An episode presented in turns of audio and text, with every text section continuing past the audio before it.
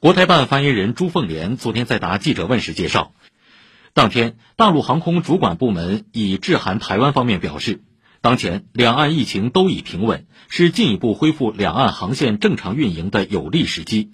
希望双方相向而行，推动两岸航线恢复正常运转，可优先考虑恢复台胞反应较为集中的广州等十六个两岸直航航点。希望台湾方面珍惜两岸空中直航来之不易的成果，采取务实措施，造福两岸同胞。